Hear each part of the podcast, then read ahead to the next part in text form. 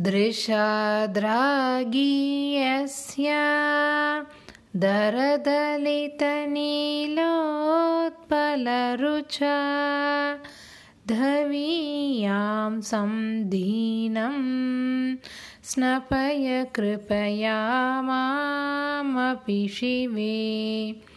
अनेनायं धन्यो भवति न च ते हानिर्यता वने वा हर्म्ये वा समकरनिपातो हिमकर